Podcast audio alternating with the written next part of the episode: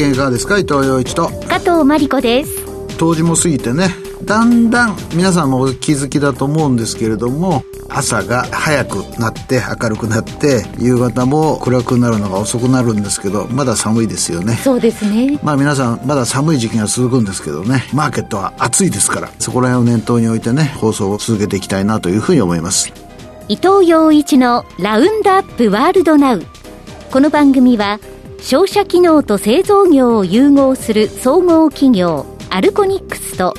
IT 都心不動産で価値を創造する企業プロパティエージェントの提供でお送りします。子供の頃に思い描いた未来の世界。空飛ぶ車でドライブ。ロボットと鬼ごっこ。行きたいところへ瞬間移動綺麗な星を見に宇宙旅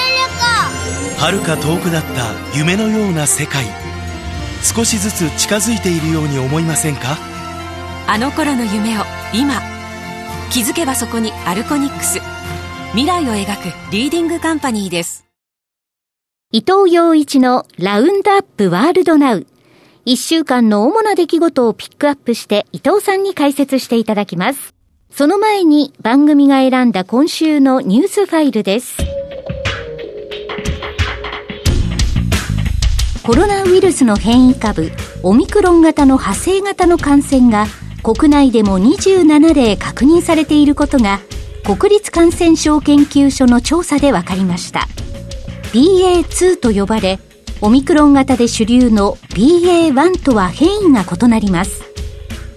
京都大学の西浦博教授らは派生型の感染力は従来のオミクロン型より18%高いとの分析結果を明らかにしました。18%高いということはですね日本の感染者はまだしばらくね高いままかもしれない。なぜヨーロッパはですねもうパンデミックの終焉が近いかというと感染者が多かったからですよね。日本人よりマスクしないわけだから感染するわけですよ。日本人はマスクしていろいろ防御しているから感染する人がですねだってイギリスはピークで20万ですからね日本の人口の半分で。ということは日本の感染者数はイギリス方式で言えば毎日40万まで増加してそこから下落傾向になるっていういろいろ考え方ありますよ。でも感染力が強いってことはそれだけ多くの人に早く免疫ができるっていうこともできるわけですよ。その間社会どう回すかっていう問題はもちろんあるんですけれども私は特にね重症化率が高くなっていなければそれほど懸念すべきことではないなというふうに思いますよね。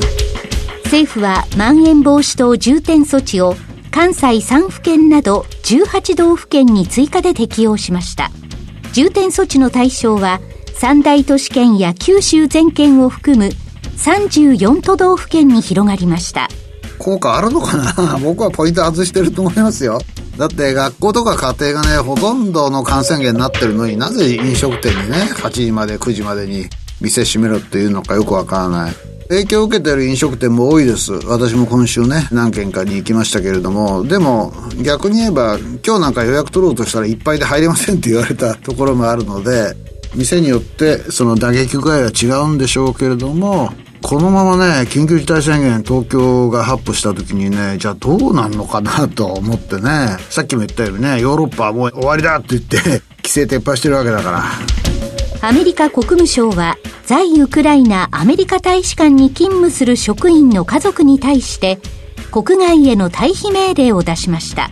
2014年に続くロシアによるウクライナ再侵攻を想定した措置です。まあ、ウクライナ再侵攻というのが懸念されているんですけれどもアメリカと一部の国が危機を若干プレーアップしてるっていう危険性もありますよね。だからそれはものすごくロシアが批判するんですけれども実際のところ何が起きるか分かりません。プーチン大統領もまだ決めていないかもしれないんですけれどもだから予防的措置としては理解できるんですけれども具体的なそういうことを始めるとウクライナの人が今度狼狽する。だからウクライナの外相はですねまあいろいろなことに関してアメリカやりすぎだという批判も逆に強めているわけですよねそういうところの全体像を我々は見ていかなければならないなというふうに思いますねパナソニックは EV 電気自動車の航続距離を従来より2割長くでき電池の重量あたりの航続距離が世界最長水準とみられる新型リチウムイオン電池の量産を2023年にも開始します。ガソリン車と比べて遜色のない航続距離となれば、EV の普及が一段と加速する可能性があります。EV はですね、やっぱり電池が一番ポイントなんですよね。で、私も未来に乗っていたのでよくわかるんですけれども、電気系の自動車っていうのはですね、切れたら大変だという恐怖心が走るわけですよ。で、メーターがね、4分の1ぐらいになるとね、もう不安になるんですよね。だから昔から僕はね、カセット式にしろって言ってるんですよ、電気自動車はね。スタンドで新しいカセットをスポッと差し込む。懐中電灯の電気が切れた時に電池入れ替えるような感じですよね。あれをガソリンスタンドでやるのが一番いいんだけど今のところ充電っていうのが主流なので。だからね電池定型化すればいいんですよ。各社とも同じ電池使うみたいなね。でそういう意味では優秀な電池の製造というのが待たれるわけで全固体電池とかですねいろいろ出てきている中で各社競争だと。パナソニックさんの新しい電池は2023年ぐらいと言ってるんでまだ先なんですけれども電池競争相当加熱するのかな世界的にね EV がこれだけ注目される中では。2021年のクレジットカード番号盗用の被害額が過去最高額に達する見通しです。番号盗用の原因はカード情報などの流出で目立ったのは複数の企業が利用する電子商取引サイト構築システムが不正アクセスされ、一度に大量の個人情報などが流出した被害です。コロナ禍に対応して、非対面の EC サイトに注力した企業が狙われました。まあ僕はどっちかっていうとクレジットカードのね暗証番号っていうのは定期的に変えた方がいいという考え方なんですけれども問題なのはですね、日々のメールを見ててもですね、なんだかんだもうこのカードが使えなくなりますよって、もう明らかに見ただけで詐欺ってわかるようなね、もうメールが山ほど来るわけですよ。だから間違ってね、あそこに切られたら大変だと、もうアマゾンの期限が来ましたからカード情報を更新してくださいとかね、まあ、よう来るなと思ってるんですけども、皆さんもですね、そういうのに最新の注意を払いながら、パソコン、スマホの OS ですね、これは常に最新のものにする、アップグレードを全部する。その上で定期的に暗証番号を変えていくという、ややこしい手順が必要なのかなと。これはもうしょうがないですよね。永遠に続きますよね、これからもね。アメリカの電気自動車大手テスラが発表した2021年10月から12月期決算は、売上高が1年前と比べてプラス65%の177億1900万ドル。純利益が8.6倍の23億2100万ドルと、いずれも四半期ベースで過去最高を更新しました。立ち上げの時にはね、車体がうまく作れなかったり、その手順に時間かかったりして、だいぶもたつきましたけれども、やっと軌道に乗ってきた。で、しかもその時に世界が車については EV に向かっているということで、非常にフェーバーな風がね、吹いているな、テスラにはですね。トヨタも含めて日本の各社もですね、EV シフトを強めているわけですけれども、私も何回かテスラの車に乗ったんですけれども、だんだん良くなってきてるなとやっぱり思いますよね。やっぱり端末になるんで、要するにスマホ走ってるようなもんですよ、電気自動車っていうのはね。だからそういう意味ではこれからもどんどんどんどん利便性高まっていくのかなと。だからガソリン車もね、ナビちっともウィークリーに更新できないとかね、そういうのも変えていかないと太刀打ちできなくなりますよね。FRB アメリカ連邦準備理事会は連邦公開市場委員会の声明文で政策金利を間もなく引き上げるのが適切だと表明しました。パウエル議長は記者会見で国債などを大量に購入する量的緩和について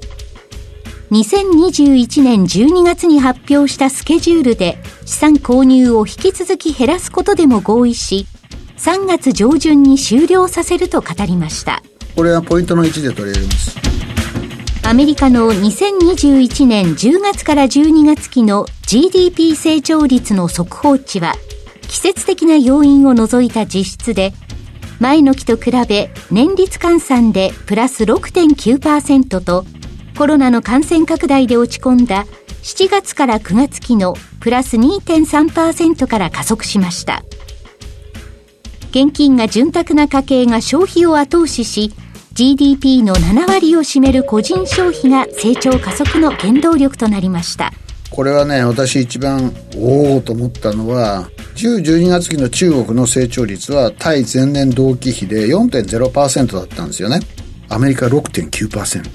え、アメリカの方が成長率高いんだと。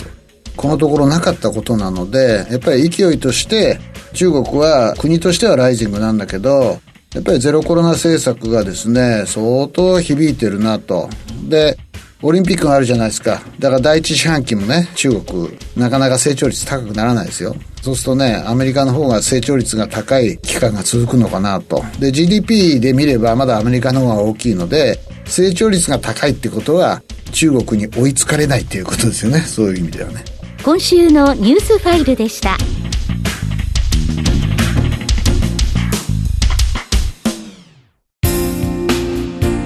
不動産投資って難しいイメージがありませんか？リンプルがあなたのそんなイメージを変えます。リンプルはスマホ1台で1万円から始められる不動産投資型のクラウドファンディングサービスです。みんなもう始めてますよ。あなたもこの機会にリンプルでシンプルに不動産投資を始めてみませんか？投資は片手でやる時代、リンプルでシンプルに。詳しくはリンプルで検索。それでは主なニュースを伊藤さんに解説していただきます。はじめは今週のマーケットです。今週も変動の大きい不安定な動きが続きましたね。まあそうですよね。はい、アメリカのマーケットの記事を読んでると、ローラーコースターっていうのがいっぱい出てくるんですよ。要するにジェットコースターが、わーっと上がって、わーっと下がって、それを繰り返すということですよね。まあ、アメリカ人から見ても、こんなのは数年ぶりであるということなんでしょう。まあ、いろいろな要因が挙げられていて、一つは今週開かれた FOMC で、パウエル議長が非常にね、革新的に3月には利上げをするんだと。で、その後も利上げせざるを得ないよということを言ったと。It is appropriate to raise rates soon ってこう言ったのかな？声明の中でね。で、記者会見の冒頭でも同じことを繰り返して、彼の言い方を見ると、要するに今のアメリカというのは成長率非常に強いんだと。だから、FRB のマンデートの2つ、完全雇用と物価の安定のうちのですね、一方、つまり雇用に打撃を与えることなく、金利を上げることができるんだということを強調してますよね。ただし、彼がもう一つ何回も繰り返して言ったのは、オミクロンを含めて今のですね、新型コロナの状況が、いつ変わるかもしれない。だから今の予測で言えばという言い方を何回も繰り返したっていうのが私は非常に特徴的だと思うんです。でも、オミクロンをめぐる状況がどうなろうとですね、例えばヨーロッパが規制緩和をするということになっても、アメリカの物流にとってヨーロッパっていうのはそれほど大きな存在ではなくて、やっぱり中国とかですね、途上国を含めた世界全体のロジスティックがうまく回らなきゃいけないということだと思うんです。で、そうすると、世界全体のロジスティックがそう早くは回復しない。それはヨーロッパは規制緩和できるかもしれないけれども、アメリカはまだだし、日本もまだまだだという状況になるわけじゃないですか。はい、そうすると、インフレ圧力は残る。現段階のオミクロンがどう変わろうとも、物価上昇圧力は残るということなんですよね。で、一方でですね、アメリカでは、この番組でも取り上げましたけれども、グレートレゼグネーションと、つまり大離職の時代というのが始まっていると言われています。まあ、みんな国からお金もらったりですね、株式市場が高くなったので、キャッシュが潤沢であると。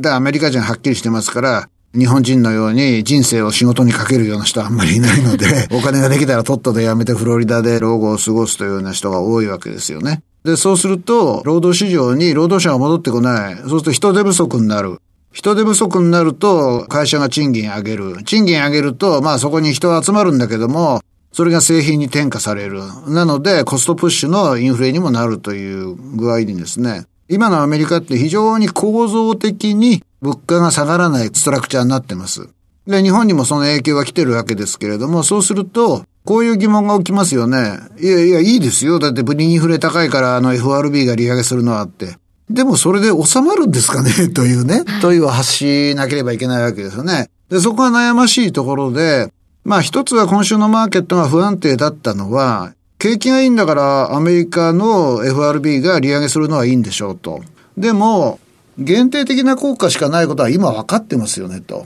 で、限定的な効果しかないのに利上げして、効果が出ないとまた利上げする？の繰り返しになるんじゃないかと。それはさすがにアメリカの経済にとって打撃になるよねという読みがあるんだと思うんです。このことは前も言ったと思うんですけれども、パウエルさんの顔を見ながらずっとね、うん、彼はつい去年の末までインフレはトランジショナリーだって言っていたのを今どう考えているんだろうなと思いながらね、人間の組織も一回失敗を犯すと逆方向にちょっと行きそうな感じがある。だから彼の心の中でね、やっぱりインフレは一時的なんだということを何回も言っちゃったと、声明の中にもそれ使っちゃったっていうところの反省は出ていて、じゃあ俺がインフレを抑えなきゃいけないよねっていう一種の決意みたいなものを感じたんですよね、記者会見の中でね。そうすると何が起きるかっていうと、マーケットとしては、この人本気なんだと思ってですね、FRB が今年金利を上げるってことは想定されてたんだけど、いや、どのくらい上がるかわからないぞと、今の FRB の勢いだと相当上がるかもしれないっつって、マーケットに打撃になっているということなんだと思います。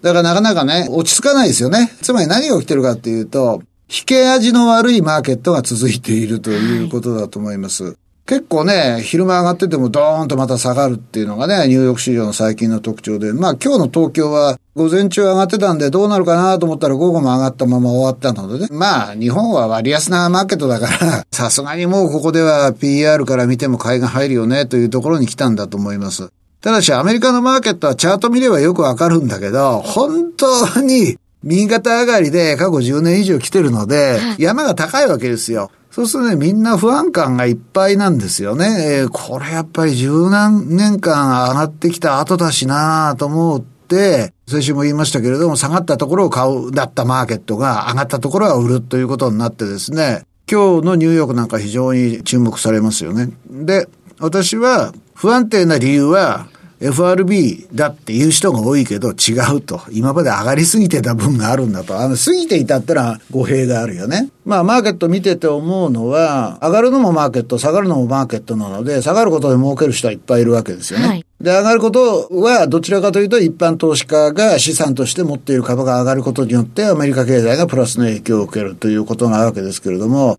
株が下がるというのは全体的にはマーケットにとって経済下押し要因なんですよね。で、今までの下げを FRB がどう見てるかってたまに考えるんですよ。はい。あ調整調整と思ってんじゃないでしょうかね、まだね。ええあだって、主要な指標で一番下がってるので十何パーセントなわけじゃないですか。だから、上げ局面で過去にも十何パーセント調整して、その後反発した時は2年前だったかな、結構あったので、山はね、来週のマーケットです。下値をどこに見るのかというところでね、移動平均線、ここ割った、あそこ割ったっていうことになる可能性もあるので、そこら辺を我々見ていく必要がある。ただし、言えるのは、私もちょっと見方を間違えたんだけれども、やっぱり新型コロナウイルスというものがもたらす経済構造の変化というのがですね、変化というよりも、あちこちが機能しなくなったことによる供給の制約、一方で人間社会で見られる独特のですね、賃金引き上げ行動、それは企業も個人もそうだし、日本では国が旗を振ってるわけだから、それがコストプッシュになってですね、大競争時代には見られなかった物価上昇圧力が今の世界経済を襲っているということは言えるんじゃないかなというふうに思いますよね。はい。次はコロナウイルスの変異株、オミクロン型の派生型 BA2 が国内でも確認されていることが分かりました。さっきもちょっと言ったんですけれども、まあ18%感染力が高いということでですね、はい、重症化率が高いっていう話になっていないので、二つの側面があります。え、もっと患者増えるのかっていうのとですね、はい、一方で患者が増えれば増えるほどピークが近づくっていうことがありますよね。南アフリカもイギリスも大体オミクロン型の発生から1ヶ月ぐらいでピークを迎えて、その後は減少すると。で、ヨーロッパは明らかにですね、フランス以外はそういう流れになっているので、もう2月からはもう規制撤廃だとこう言ってるわけですけれども、日本はどちらかというと、オミクロン型の拡大ペースがヨーロッパに比べて遅い。遅いっていうことはピークも遅くなるっていうことなので、はい、これ良し悪しなんですよね。もちろん基礎疾患がある人がいっぱいいるとか、高齢者が多いとか、だから日本は感染が広がったら良くないとか、そういろいろ理論はあるし、マスクするってのは日本人の世界的な特徴の一つなわけで、はい、しかも新型コロナウイルスの感染拡大を防ぐにはマスクが一番有効だということになっているわけだから、感染拡大が他の国に比べてオミクロンでも弱いという状況があるんですね。いいことなんだけど、逆にピークが先延ばしになるっていう、その恐れがあると。で、一つ分かったのはね、もちろんデルタからオミクロンに切り替わった時もそうだったんだけど、デルタっていうのは、ある意味、主流の新型コロナウイルスが変異してできたものじゃないですか。オミクロンっていうのは、早めに枝分かれして、多分、一人の宿主の中で変異を重ねた上に世界的に広まった。だから非常に風に近いわけですよね。だから人類は進化を遂げて、メッセンジャー RNA みたいなですね、素晴らしいワクチン作ることができたんだけども、ウイルスの変異を予測する？できないわけですよ。人間の力の限界ですよね。ということは、オミクロンの派生？ヨーロッパではステルスって呼ばれてるんですけれども、それもまた新しいものにとって起きり変わる可能性がある。はい、パウエルさんも記者会見の中で言ってました。まあ、新型コロナウイルスどうなるかわかんないし、というところで言ってたので、それだけは念頭に置いといた方がいいのかなというふうに思いますよね。今週のニュースファイルでした。子供の頃に思い描いた未来の世界。空飛ぶ車でドライブ。ロボットと鬼ごっこ。行きたいところへ瞬間移動。綺麗な星を見に宇宙旅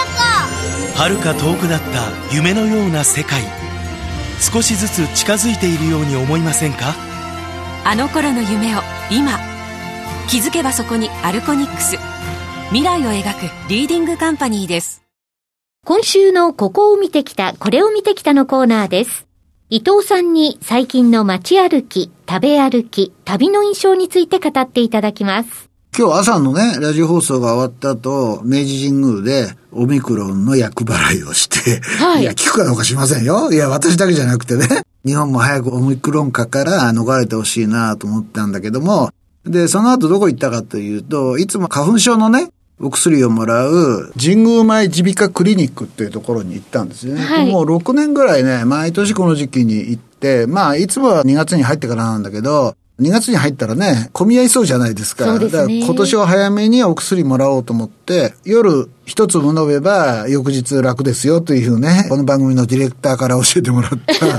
えー、薬をずっと飲み続けているわけですけれども、もらいに行ったんですよ。10時からなんだけど、早めに行って9時45分からドアが開くっていうんで、はい、行ったらですね、先生がもういらしていて、ええ、じゃあ伊藤さんって言うんで、入れてもらったんですよ。そしたらね、ちょっとね、新型コロナウイルスについて質問していいですかって、ね、耳鼻咽喉科だからね、えー、喉の話、ものすごく怒ってんですよ。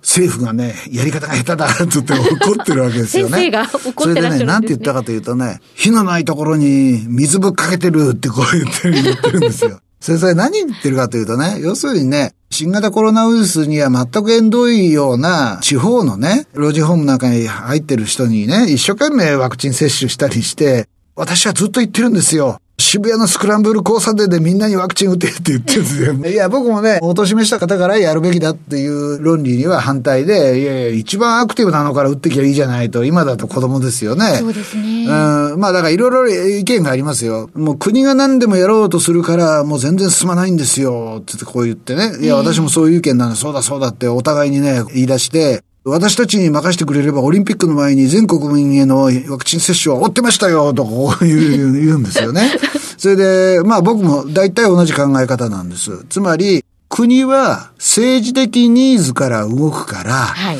世論の支持を受けるにはどうしたらいいかということを考えて、世界中の政治家がね、年取ってる人は重症化しやすいからと。それは一般論の話であって、コロナの感染が広がってないところでは問題ないわけだから、はい、限られた資源であるワクチンをどう使うかっていうのはですね、科学的に見れば政治的ニーズと損してくるはずですよね。でも政治的ニーズを阻固する、つまり弱い人からまず打って安心安心でこう来て、結局最後は日本でも若い人たちの感染が広まった時期があったじゃないですか、デルタで、ああいうことが起きると。でも、先生、あえてね、こう聞いたんだけど、日本はあんまり、オミクロンでも感染者の増え方が多くないですよね、つったら、まあ、日本人はマスクとかしてるんでね。それはいい面なんですよ。はい。でもね、それゆえに、オミクロンのピークが先延ばしになるかもしれないって こう言ってるわけですよ。で、さっき本編の中でも言いましたけど、その通りなんですよね。物事にはいい面と悪い面があって、感染が欧米よりもゆっくりしてるっていうことは、ピークが先延ばしになるって。だから今までの南アフリカやイギリスの例を取ると、そろそろね、今日28日じゃないですか。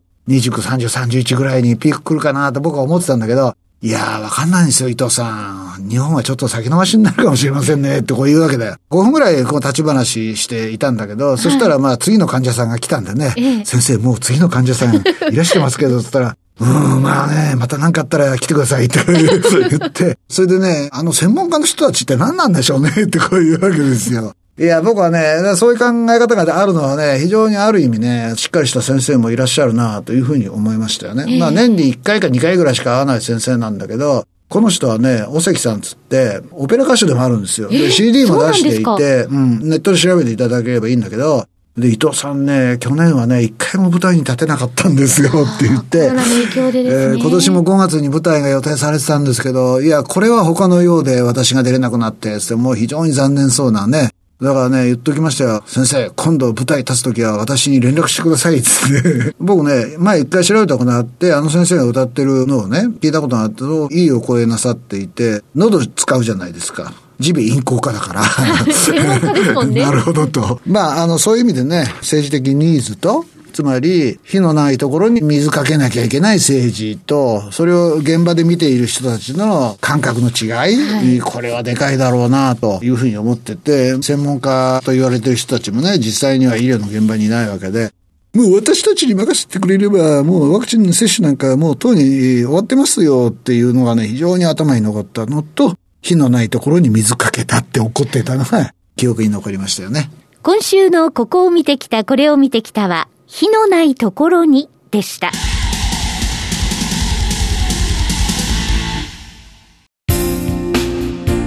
不動産投資って難しいイメージがありませんか？リンプルがあなたのそんなイメージを変えます。リンプルはスマホ1台で1万円から始められる不動産投資型のクラウドファンディングサービスです。みんなもう始めてますよ。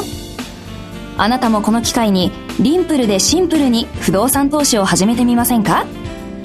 投資は片手でやる時代。リンプルでシンプルに。詳しくはリンプルで検索。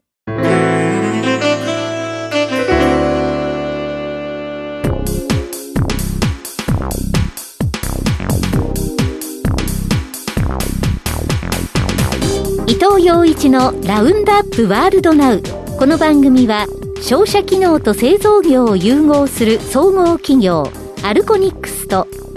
IT 都心不動産で価値を創造する企業プロパティエージェントの提供でお送りしました。中国全体で春節を迎えて国民がいつもの年ほどではないけども移動するじゃないですか、北京でもなんかもう14人ぐらいねオミクロンの感染者が出たって言ってるんで春節明けでオリンピックがあるじゃないですか。どうなるんだろうなと。オリンピック中に感染者が爆発するんじゃないかなと。別に期待してないですよ。増えない方がいいんだけど、それとともに中国のねゼロコロナ政策っていうのがねオリンピックも続けられるのかどうかユーラシアグループがね中国のゼロコロナ政策の失敗って言い切って言ってるんですよ。それがオリンピックから権限化する危険性があるなというふうに思ってます。というわけで伊藤洋一と加藤真理子でした。アクブレーベットオブリガード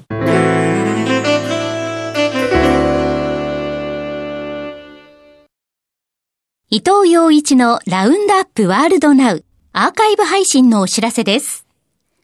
番組は放送終了後、過去1ヶ月分をポッドキャストで配信していますが、これより前の放送分はスマートフォンアプリ、audiobook.jp の聞き放題プランで有料でお聞きいただけます。audiobook.jp 聞き放題プランは、最初の1ヶ月がお試し無料。2ヶ月目からは月額税込み750円です。詳しくは、伊藤洋一のラウンドアップワールドナウ番組サイトをご覧ください。